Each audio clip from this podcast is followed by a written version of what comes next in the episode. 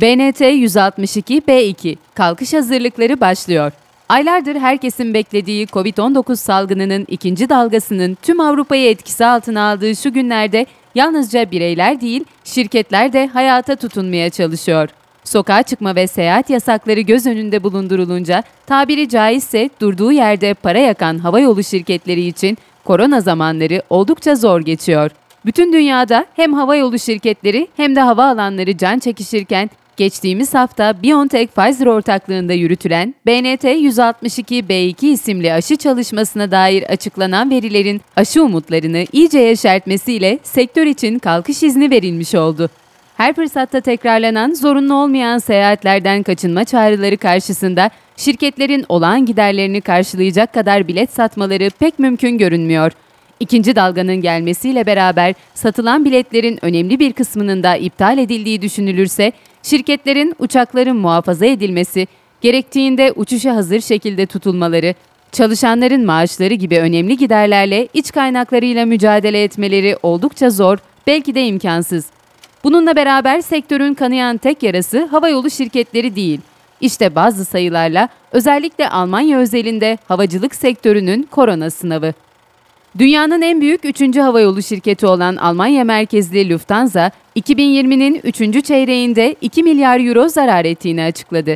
Bu zarara sebep olan gider kalemlerinin başındaysa bir nokta üç milyar euro tutarındaki operasyonel faaliyetler geliyor.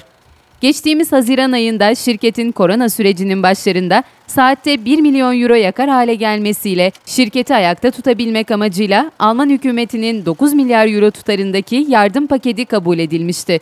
Ayakta tutulması için devlet yardımları yapılan tek şirket Lufthansa değil. Yine yakın zamanlarda Amerika Birleşik Devletleri havayolu şirketlerini desteklemek üzere yirmi beş milyar dolar değerinde bir yardım planı açıklamıştı.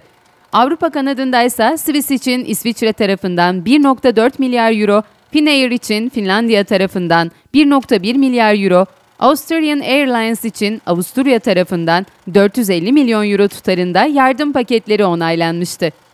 Almanya'da havayolu şirketlerinde çalışan iki yüz altmış bin ve havaalanlarında çalışan altmış bin kişi ikinci dalganın gelmesiyle beraber işini kaybetme tehlikesiyle karşı karşıya. Havaalanlarının süreci atlatabilmesi için devletten ilk etapta yedi yüz kırk milyon euro yardım talep ediliyor. Bunun yanında havayolu sigortacılığı alanında faaliyet gösteren devlete ait D F S şirketinin korona krizi sebebiyle iki bin yirmi beş yılına kadar toplam iki milyon euro kazanç kaybı yaşayacağı öngörülüyor.